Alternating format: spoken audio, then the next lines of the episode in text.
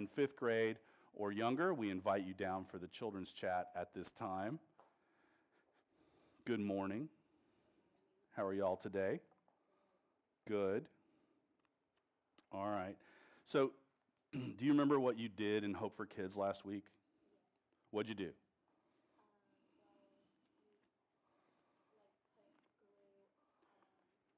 You had a piece of cardboard, you put glue on it, painted wood. Okay, so you put glue on the board, and then you you poured salt over that, and the salt stuck to the glue, and then you took watercolors and you touch the salt, and it kind of goes, yeah. And so you made, what did you make? You took that boring board, and what did you make on it? Well, you took a desert. It started as a desert. What colors are what colors are on the board now? Was there green? Yes. What does that represent? Life, growth, grass. Yes. And was there blue? What does that represent? Water, rivers, lakes, oceans. Water also represents life, right? And this week you're going to put a mountain on the board. All right? That's with salt dough. And so let me read a verse to you, and you can help me understand what this means. All right? Every valley, what's a valley? Is it a high point or a low point? A valley.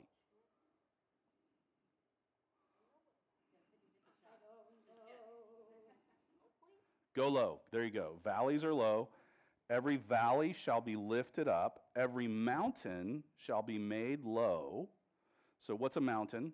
High point or a low point? High point. High point. What are they going to do to the mountains? They're make them go low. Make them go low. All right? And the valleys are a high point or a low point? Low point. Low point, and they're going to make them High. higher, right? So, what happens if you take the mountains and you lower them and you use that to fill in the valleys? What do you now have? Are there any mountains left? No. Are there any valleys left? No. What does the land look like? Lubbock. It doesn't look that bad, but all right. So the land is flat, right? So if you if you had to walk somewhere, would you rather walk over a mountain to get there, or through a valley to get there, or just on a flat surface to get there? Which would be easiest? The flat surface, right? So, okay, I think you're getting this. I'm not sure about the people behind you, but I think you're getting this. It says, the Bible says, the uneven ground shall become level, and the rough places a plain, and the glory of the Lord shall be revealed, and all flesh shall see it together. So, this is what the Bible is trying to say is that Jesus is going to take the way to God and he's going to take all the complications out of the way. All the mountains, all the valleys will be laid flat, and our, our way back to God will be made easy because of what Jesus did for us. What did Jesus do for us? He died on the cross to forgive us of our sins.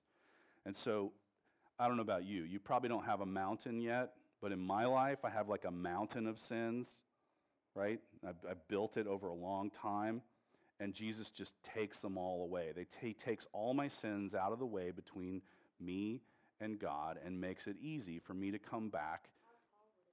How tall would my mountain be? Let's go with like Everest and maybe Everest and a half. What do you think, Sarah? Yeah? Or Jupiter? I'm not sure. All right. I think you get it. God, through Jesus, takes our sins away and makes returning to the heart of God easy. All right. Can I pray with you guys? All right.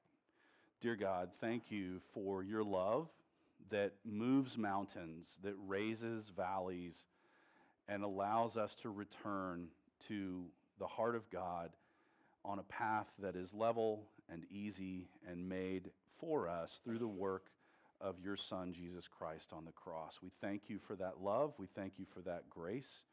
We thank you that you are the God who wants us back. And we pray your blessing over these children as they study more of your word and hope for kids today. Fill them with your Holy Spirit. Lead them into a deeper understanding of your love for them through Jesus Christ. It is in his name we pray. Amen. Y'all have a great time in Hope for Kids. And I want to see those mountains. All right.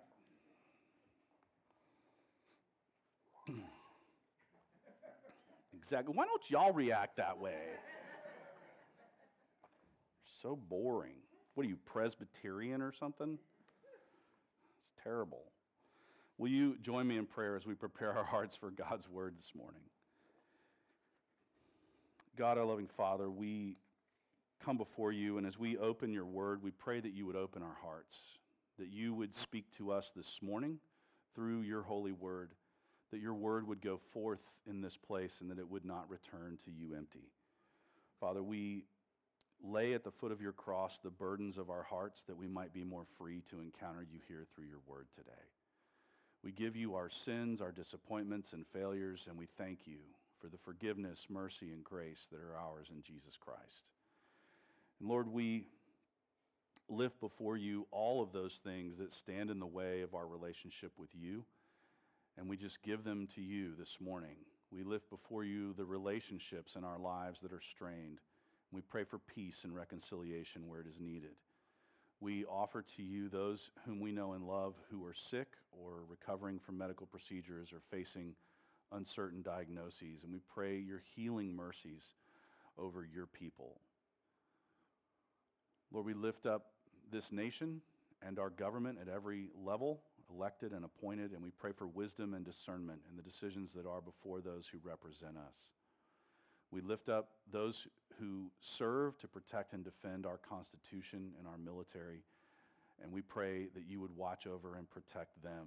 We pray especially for those who are in harm's way, and we ask that you would bring them home safely.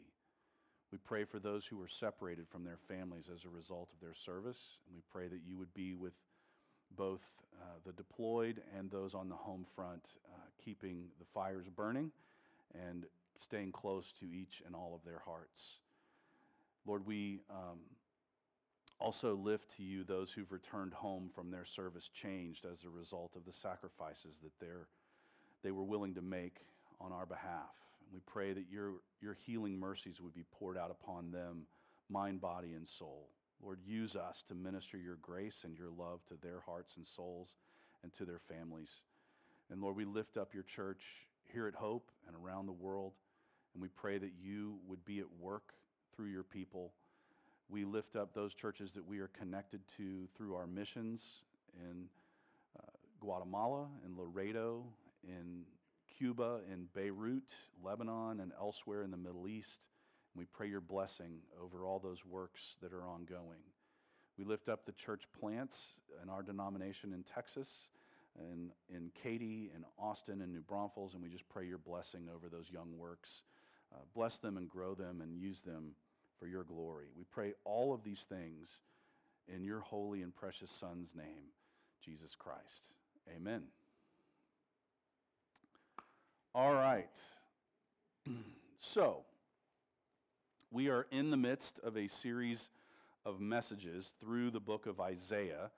Uh, most of Isaiah is written as poetry and historically would have been, uh,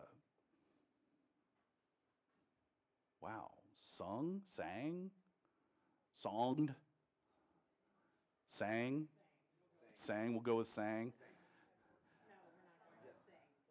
Sanging. They'd have done some sanging. Um, but most of Isaiah would have been sung throughout history, um, sung, sang, or singed. Um, that way, people who've been in Lubbock for any period of time can still understand what I'm talking about. Um, so, the series we've called Messiah Song, Isaiah has an amazing grasp of the coming Messiah for someone who's writing in the time period that he did. And up until today, we've been in the first 39 chapters of the book, and then there's a, an interesting sort of break between 39 and 40 that we're going to explain in just a moment. Um, but I want to just kind of summarize uh, the thematic content that Isaiah has established thus far in chapters 1 through 39. So here's our summary of the first uh, section, the first major literary section of Isaiah. That sin brings devastation. And we, we know this, right? When we sin against someone, it hurts. It hurts them, it hurts us, it hurts others, it hurts God. Um, sin brings devastation. And then we've seen in this, in this first section of Isaiah some of the spelling out of that devastation uh, sickness, war, conflict, that's interpersonal conflict, injustice, suffering, disorder, and separation. The separation between uh, people and the separation between people and their God. And so we've, Isaiah has sort of spelled all of this out in the first 39 chapters. And he's also given us some glimpses that God brings salvation. So our sin brings devastation and ultimately separation between us and God. But God, his work, brings salvation. That is, instead of sickness, he brings healing. Instead of war, he brings peace. Instead of conflict, he brings reconciliation. Where there is injustice, he brings about and reestablishes justice. Where there was suffering, he brings joy. Where there was disorder, he causes restoration. And where there was separation, he establishes love between God and man and between us and each other. And so there is this devastation caused by our sin. And then there's this, this power of reversal in the heart of God that works its course through our lives to bring us to a place of hope and salvation. Now, I'm going to throw a really poorly constructed timeline on the, on the screen behind me, and I'm going to try to explain what's going on.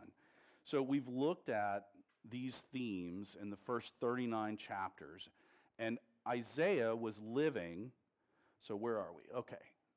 Next slide, sir. All right. So, Isaiah begins his ministry in 739 BC, and he dies somewhere around 681 BC. And remember, in BC, we count backwards to zero, right?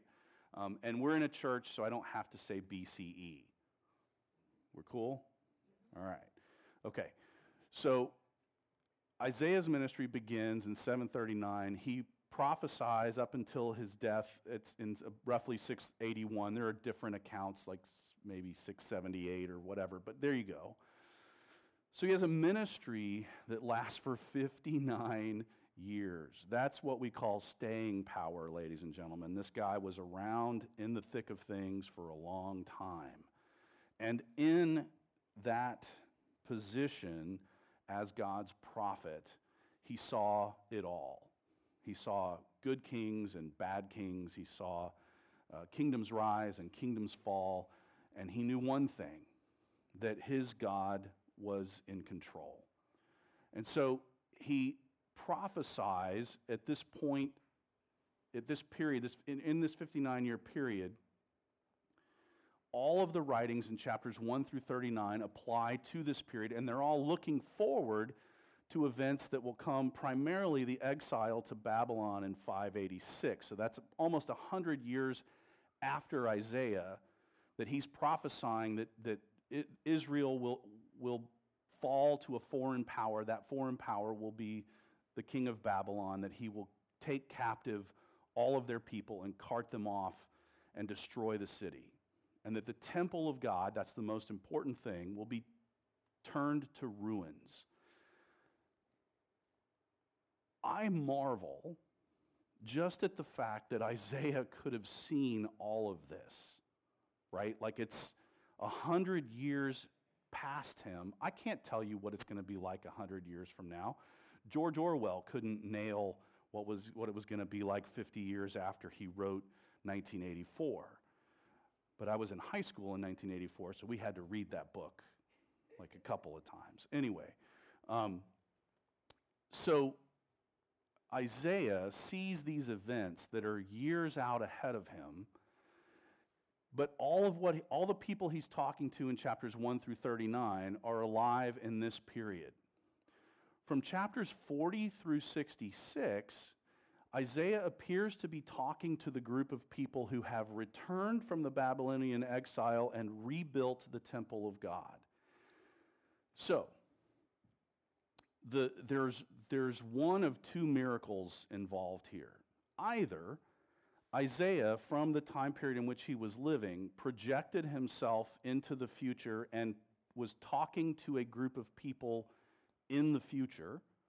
That's entirely possible, right? This is the Spirit of God at work through the prophet of God, uh, developing the Word of God for God's people. This is all within the, the game, the, the realm of fair uh, and possible. I want to take you to a verse that's in the next slide. And based on, on what Isaiah is saying here, it is also possible that Isaiah had established a, a school of literature while he was alive, that there were sort of prophets in learning that he taught, that he wrote with, that then survived him. And once the exile was over and they were back in Jerusalem, they reopened the scroll of Isaiah and carried Isaiah's work forward 150 years and, and finished the book as it applied to that time period. If that is the case, and we don't know, we don't know whether, so you notice he says, bind up the testimony, seal the teaching among my disciples. Who wrote the first five books of the Bible? Moses, God through Moses, right? Who wrote the part of Deuteronomy that covers Moses' death and the events immediately following his death? God. So, but probably not Moses, right? So we, we say Moses wrote the first five books, but we're totally okay with the idea that what Moses did was he established a school, he gave the Hebrew language an alphabet, he was raised in Pharaoh's court. He understood the importance of recording everything. He gave the Hebrew culture an alphabet, a way of recording things, a, a, value for chronicling what a king does and how a king reigns. And that value persists throughout the life and history of Israel. You could argue Moses gave us virtually all of the Old Testament because without him, it's all oral tradition after that point. But at the point of Moses, it's all written down because he, under, he grew up in Pharaoh's court. He understood that. So it's possible that either Isaiah projected himself into the future 150 years and spoke to a group of people he had not met, or that this school of disciples that he established came back to Jerusalem and reopened the prophetic ministry of Isaiah in that place where it had once been. And we don't know. We don't know which of those is the more likely case. We don't, we, we just, if, if it was the, the latter, if it was this school of disciples who came back to Jerusalem after the exile, the miracle of Isaiah is the continuity between chapters 1 through 39 and chapters 40 through 66. They use much of the same vocabulary, the same imagery. These people, if that's what happened, they got it. They understood the values of Isaiah and they, and they carried them through in the continued work. If it was Isaiah, um, then it makes sense. That continuity makes sense. And the miracle is his projection of self into the future and writing to a group of people he's never met. Either way, it's the inspired word of God, it's miraculous, and it's powerful and prophetic and true.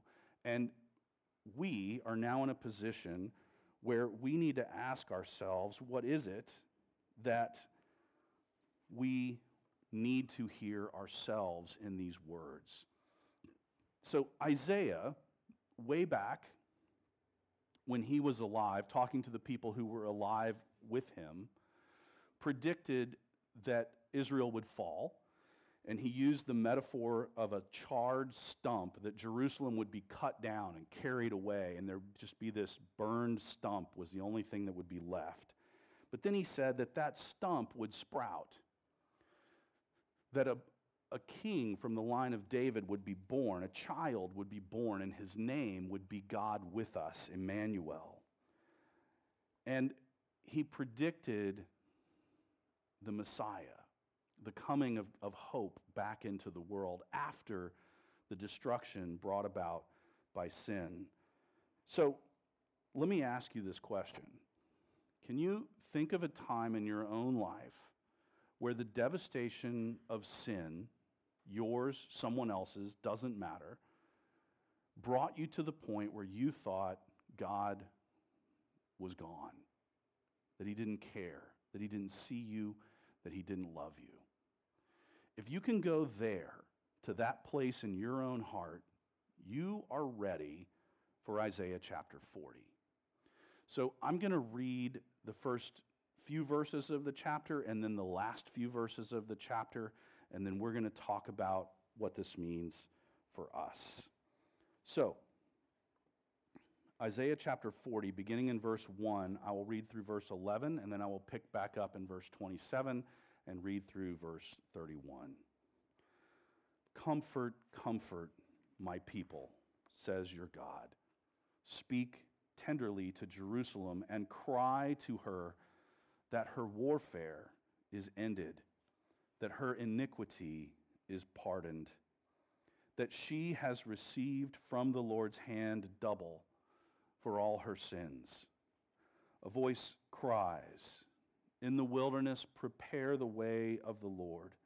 Make straight in the desert a highway for our God. Every valley shall be lifted up, and every mountain and hill be made low. The uneven ground shall become level, and the rough places a plain, and the glory of the Lord will be revealed shall be revealed, and all flesh shall, shall see it together, for the mouth of the Lord has spoken. A voice says, Cry. And I said, What shall I cry? All flesh is grass, and all its beauty is like the flower of the field. The grass wither, withers, the flowers, the flower fades when the breath of the Lord blows on it. Surely the people are grass the grass withers, the flower fades, but the word of our God will stand forever. Go on up to a high mountain, O Zion, herald of good news. Lift up your voice with strength. O Jerusalem, herald of good news, lift it up. Fear not. Say to the cities of Judah, Behold your God. Behold, the Lord God comes with might and his arm rules for him. Behold, his reward is with him, and his recompense before him. He will tend his flock like a shepherd. He will gather the lambs in his arms. He will carry them in his bosom and gently lead those who are with young. Then, starting in verse 27. Why do you say, O Jacob, and speak, O Israel, my way is hidden from the Lord, and my right is disregarded by my God? Have you not known? Have you not heard? The Lord is the everlasting God, the creator of the ends of the earth. He does not faint or grow weary, his understanding is unsearchable.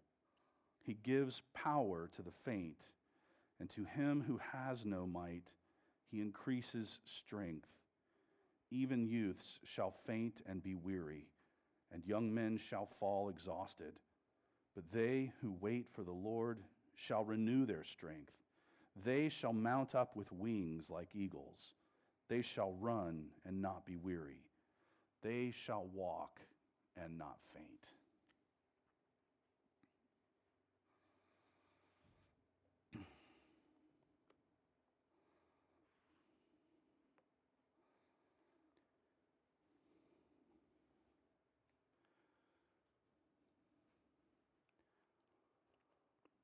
When we are suffering, what do we tend to focus on? Ourselves. Woe is me. I'm so this. I'm so that. Why me? Right? You get it. You've been there. I want you to look at this journey of God's people as your own journey. Our sin has caused devastation. That devastation brings about separation from God. In, in the journey of God's people, that separation was, was literal. They were overrun by the kingdom of Babylon. They were carried off into captivity. Their city was destroyed, burned, torn down, etc. And all hope was gone. So I, I cannot help but think of the massive parallels in these passages, in this whole concept of the devastation of sin, but with what's going on in, in Ukraine right now. Right? There, there's, I think, just I just read yesterday, two different Ukrainian mayors of towns uh, in the east have been captured and carried back to Russia, right? And how humiliating is that? Just kill me in Texas. Don't cart me off to some foreign land and make me your prisoner. Um,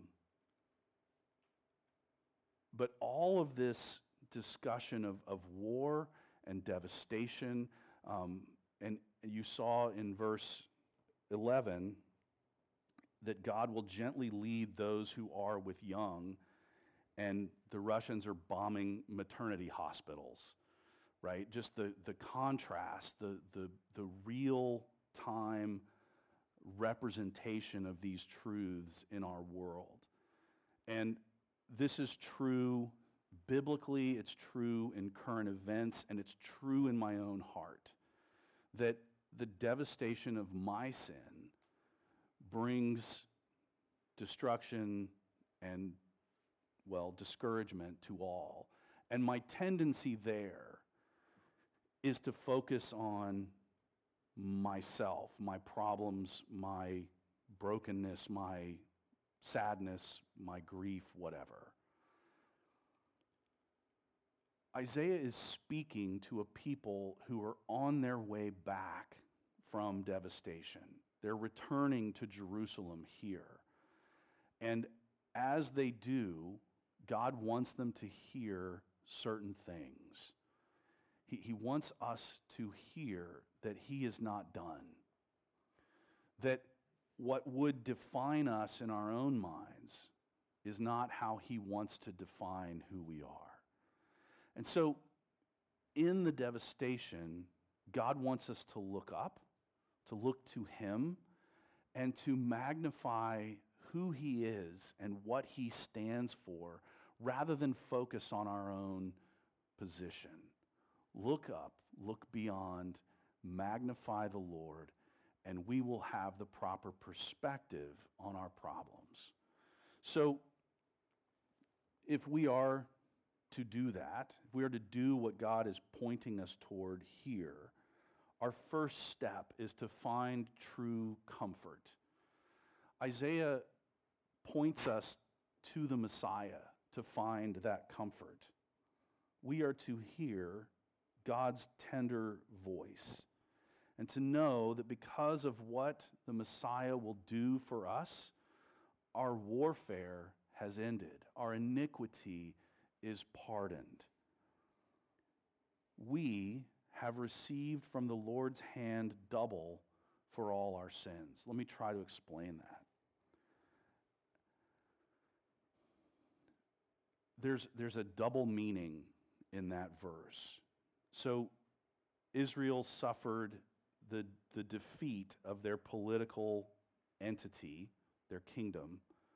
That was one consequence of their sin. Then they were carried off into exile. That's sort of the double for their, for their iniquity. Um, there's a doubling back. There's the coming Messiah who will atone for our sin. But you and I, as children of that Messiah, of God's family because of Jesus, we're not just forgiven. Who are you in Christ? What's the doubling for you? Your sins are forgiven. That really is enough for us to be thankful for. But it's a double down. You are not only forgiven, but through Christ, his righteousness that comes through the cross is vested in you. So when God looks at you, he doesn't see the de- destruction and devastation of your sin. That's forgiven. He sees the light and beauty of his son. He looks upon you and smiles. He says, I love you. And so you don't just get pardoned, you get brought into the loving arms of God. You are given all of the rights of his firstborn son you are in a place of cherished eternal inheritance because of what Christ has done for you. And so you have received double for all your sins. You are forgiven and you are brought into the eternal position of God's love, beloved Son. Okay, so here we find that we are at peace that we are beyond forgiven, we are brought into this place of prominence in God's heart. We hear God's tender voice, this reversal of what we have done. And then we are called to find our way back to this loving God, to his heart, to step onto the road that was prepared for us on the cross. So I'm just going to give away a metaphor. In, in the book of Isaiah, the metaphor of the mountain of the Lord, that is the Messiah. Jesus is the mountain of the Lord, and he will, he will offer himself as the Lamb of God for the forgiveness of the sins of God's people on a hillside outside of Jerusalem. But having been consecrated in the temple in Jerusalem on that hilltop or mountaintop. He becomes the mountain of God. So when Isaiah is employing that metaphor, you need to see it as messianic. That's the correct way to, to understand what Isaiah is saying. So, to find our way back to that mountain, all other mountains, all other valleys, all other rough terrain has been leveled and smoothed over. Jesus has prepared a highway along which you can return to the heart of God. Nothing stands in your way. He has taken every obstacle out of your path. You are free, you are loved, you are forgiven. You and I are called, if we are to find our way back on this highway, to acknowledge our own frailty all flesh is grass. Grass withers, the flower fades, but the word of our God will stand forever. We're to acknowledge our own frailty, and we are to stand on the eternal word of God. I say this often when I, when I do funeral services. I'll take some ancient text, usually Psalm 23, and I'll talk about how old it is. And I will say to everyone who's there listen, and it's times like these that we need things that have never changed. We need things that are fixed, that are solid, that are unchanging and true. Listen to these words because they are eternal. And then we turn our hearts back to that truth that's there. We are in a position of frailty before a God who is everything but frail.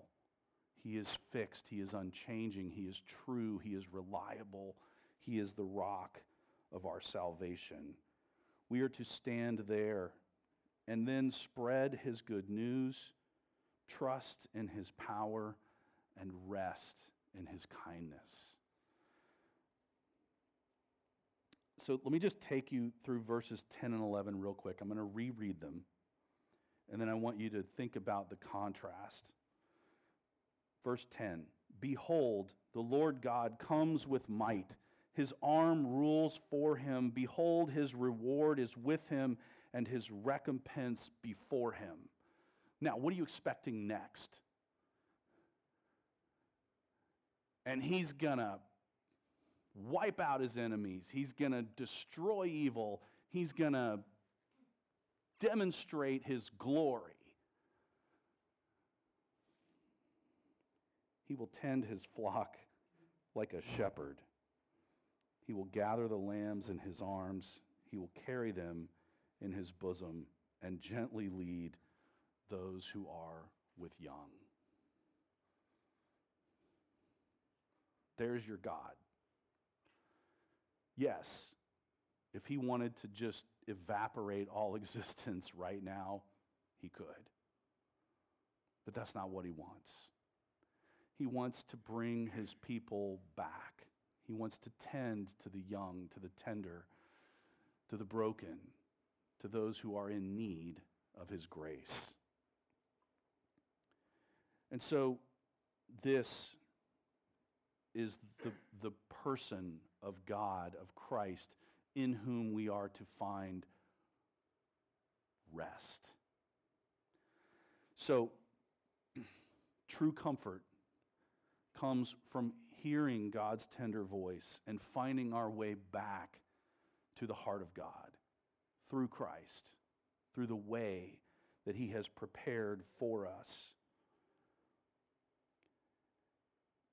Then we are in a position to magnify God, to look past our circumstances and see the eternal truth that is ours in Christ. And so we are to find true comfort in the Messiah, and we are to find true strength in the Messiah. This is where Isaiah turns towards the end of this chapter. And I just want to sort of emphasize verse 27 real quick. I'm going to reread it for you. Why do you say, O Jacob, and speak, O Israel, my way is hidden from the Lord, and my right is disregarded by my God? Again,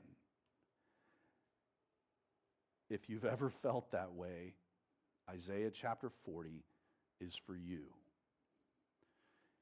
Hear God's response to that.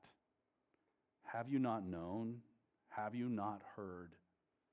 The Lord is the everlasting God, the creator of the ends of the earth. He does not faint or grow weary.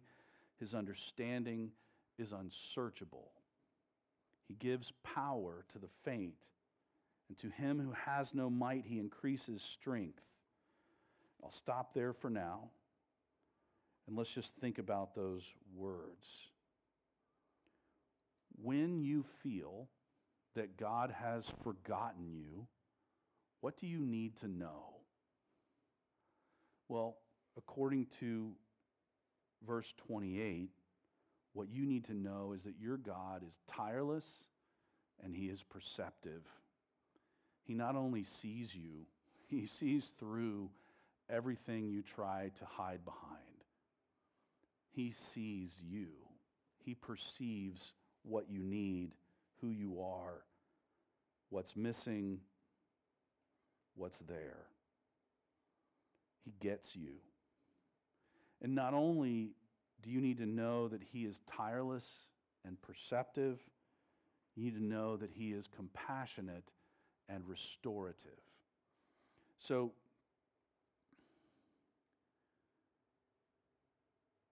this group of people has walked back from captivity in a foreign land, and they have returned to Jerusalem, and it is in ruins. And the first thing they do is they rebuild a wall around their city. But it's a shabby job because all of the skilled stonemasons are gone. Almost everyone who has seen the, the city before it was destroyed is dead. And they just do the best they can. Then the second thing they rebuild is the temple. And they dedicate the altar where their sins can be atoned for before God. So, what is Isaiah saying? That God gives power to the faint, and to him who has no might, he increases strength. Into the ruins, God speaks hope. He's the God who rebuilds, who restores, who loves. That's what we need to know when it feels like God has forgotten us. And then, what do you need to know when you feel like your tank is empty and you've got nothing left? What does God want you to know there? Well, it's right here. Verse 30 Even youths shall faint and be weary, and young, man, young men shall fall exhausted. In other words, no one is exempt from human frailty. No one. What do you need to hear? But they who wait for the Lord shall renew their strength. They shall mount up on with wings like eagles. They shall run and not be weary. They shall walk and not faint.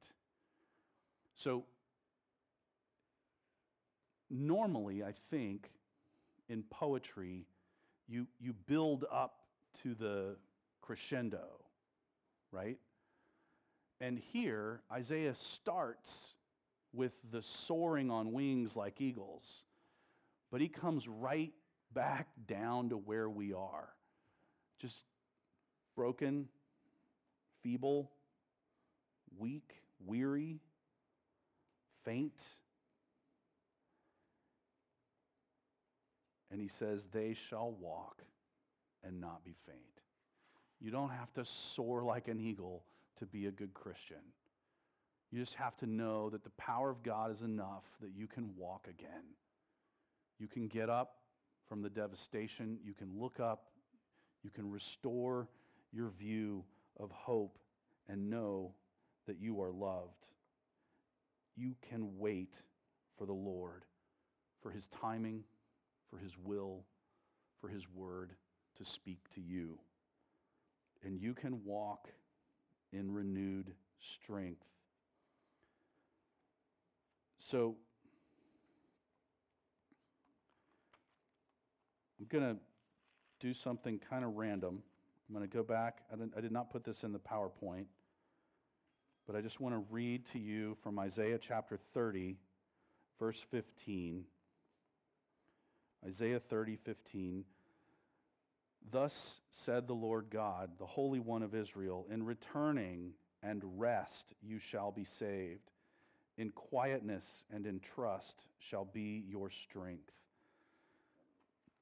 So, this idea of renewed strength out of our weariness, this, it's important to note that theme is prominent in the first 39 chapters of Isaiah and throughout the last several chapters of Isaiah. It's in both of those sections of this great work. And so, God is speaking the same truth through this entire work. And when I refer to Isaiah, I refer to him as one author because the unity of this piece of literature is so intact, Regardless of how it got here. It's amazing, it's miraculous. It speaks to people who lived millennia ago, and it speaks to us today that our God, He knows, He's aware, He remembers, He redeems, He makes the path back to Him smooth and easy by His grace. There's no mountain you have to climb. There's no valley you have to hack your way through. The way back to the heart of God is open and smooth and prepared for you by the work of Jesus Christ on the cross. Will you pray with me? God our Father, you are our true comfort and our true strength, and so we magnify you, the God who is tender, whose word is eternal, whose good news is worthy of being told, whose power is immense, and whose kindness is real. You are tireless and perceptive, compassionate and restorative. You are worth waiting for.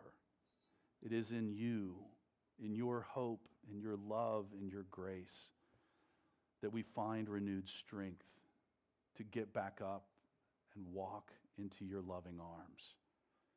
To know that you are the Good Shepherd who loves us and cares for us, who will see us to that place of safety and grace eternal. Lord, we thank you for the gift of your love, for the gift of your Son, for the work that he did on the cross on our behalf to make the way back to you smooth and easy and free. We thank you for that gift. We praise you and magnify you for who you are. Even in the midst of the devastation in our own lives, we remember your love, your grace, your word, your will. In Jesus' name we pray. Amen.